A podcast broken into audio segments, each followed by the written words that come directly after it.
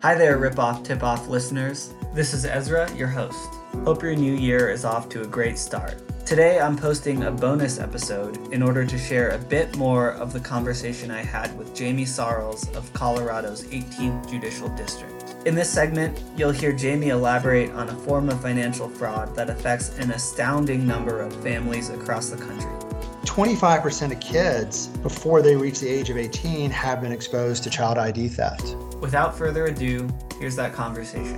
And I think this would be a good time to to chat about child ID theft, but this idea that, you know, families are are intertwined and connected financially and that what per, one person does you know maybe what a child does online could have financial consequences for their parents and vice versa. Including the example i gave where the you know the, the ultimate target is, is is is the business. It could be mom or mm-hmm. dad business that they're involved with but the children are the ones being farmed right and so information they're putting out there ultimately could be something that's damaging to the parent personally but then could bleed over into the you know to the business space as well but but the child ID theft, this one scares scares the, uh, the heck out of me. Uh, it really does, and, and parents don't think about this, but it's it's real. And and looking at some of the findings and data that uh, the credit bureaus, the three credit bureaus are pushing out there, and even FTC, Federal Trade Commission, what have you. But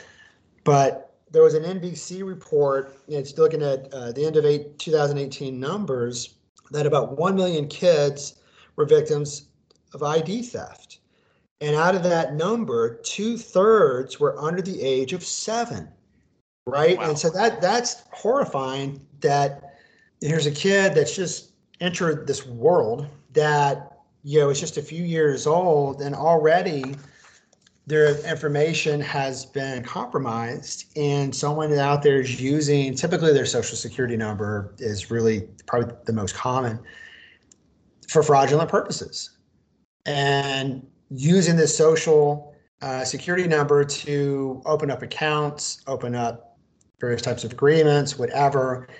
And where this kid should not have really have a credit file or record until they're like about 18 or so and they need to get their first credit card, get ready for college, get a car or something like that. That's when it really should come into being.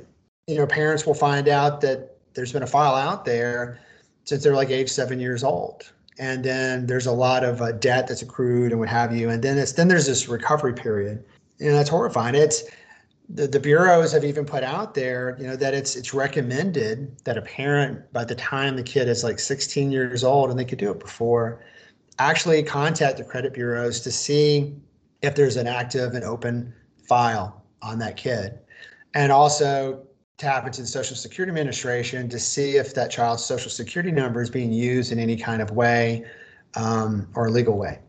And then in some cases, they, they, they say, you know, actually, it's probably good to go ahead with the child to be proactive here, and preventative. Go ahead and establish one as a parent. Let's say it's, there's not one, but go and establish it and then put a freeze on it.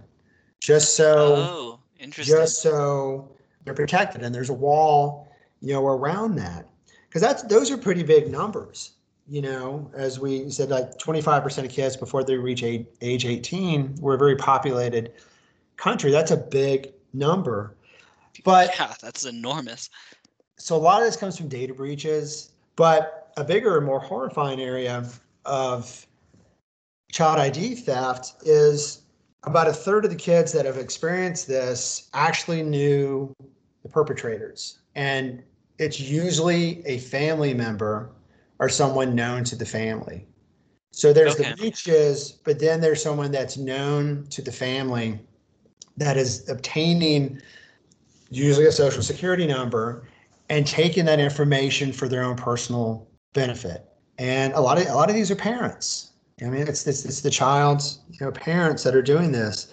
That what that number that that NBC report, the one million kids, you know, six in 10 people knew the perpetrator. And it was a family wow. member. So, so what do you do there? So, you know, hopefully, mom and dad would never use that for the wrong purposes. But if you have a lot of family members, whatever, then there's certain protections like just make sure that your kid's information is always protected and put up and it's, it's not accessible to anybody that may be around the house that could do this, right? So there, you know, there's definitely that. It's just protecting information And then it's something else that parents should be become very familiar with because it's it's a great asset for them to to maintain control of their kids' um, private information.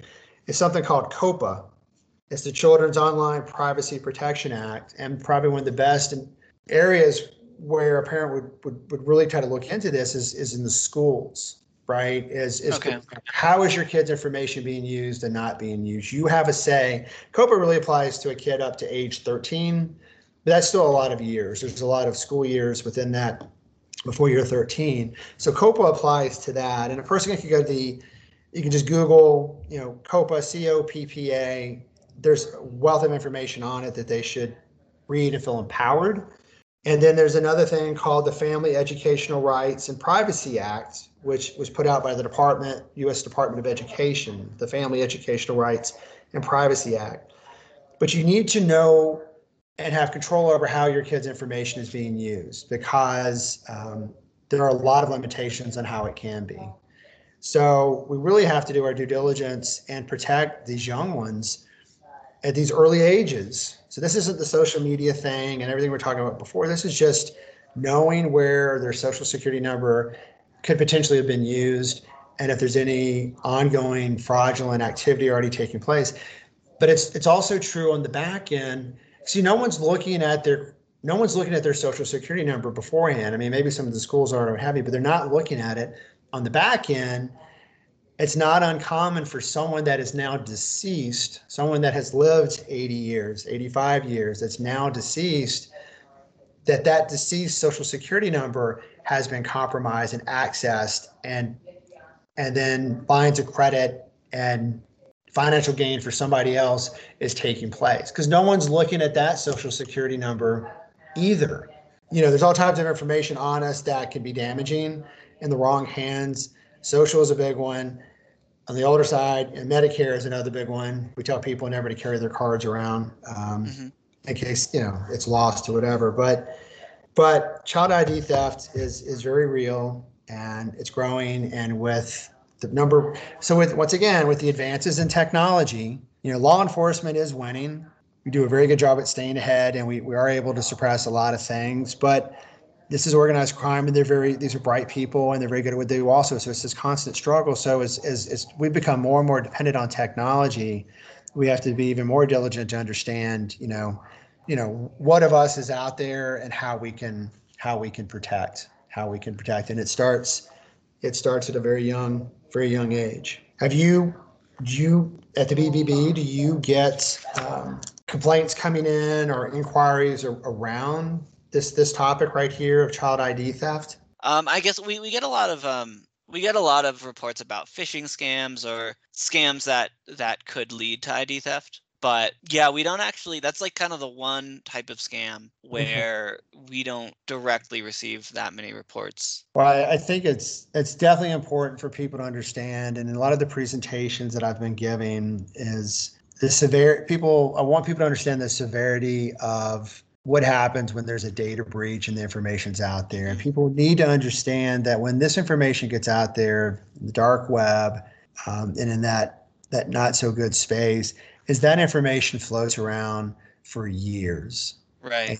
So a lot of the scams that you and I talk about, um, the phishing, the the romance, I mean, all those scams, uh, you know, lots of times because there's been data breaches. This information has been floating around, and it goes from entity to entity. It's it's bought and sold. Your information is worth different amounts of money on the dark web, and you know, a lot of companies when they're breached don't realize they've been breached for like six to eight months and and so a lot of bad things can happen during you know until it's it's recognized but then again like i said it keeps it keeps being bought and bartered and, and sold off and so someone may not be impacted at all from a breach for like three or four years and all, all of a sudden they're getting um, information that car rentals have been taken out in their name there's a credit card or whatever and you know it's if they're if they're even able to track it back to when it happened It could be four years later. And we had plenty of people that have been in that recovery mode and tried to, they've been repairing and getting their credit back because there's been a breach.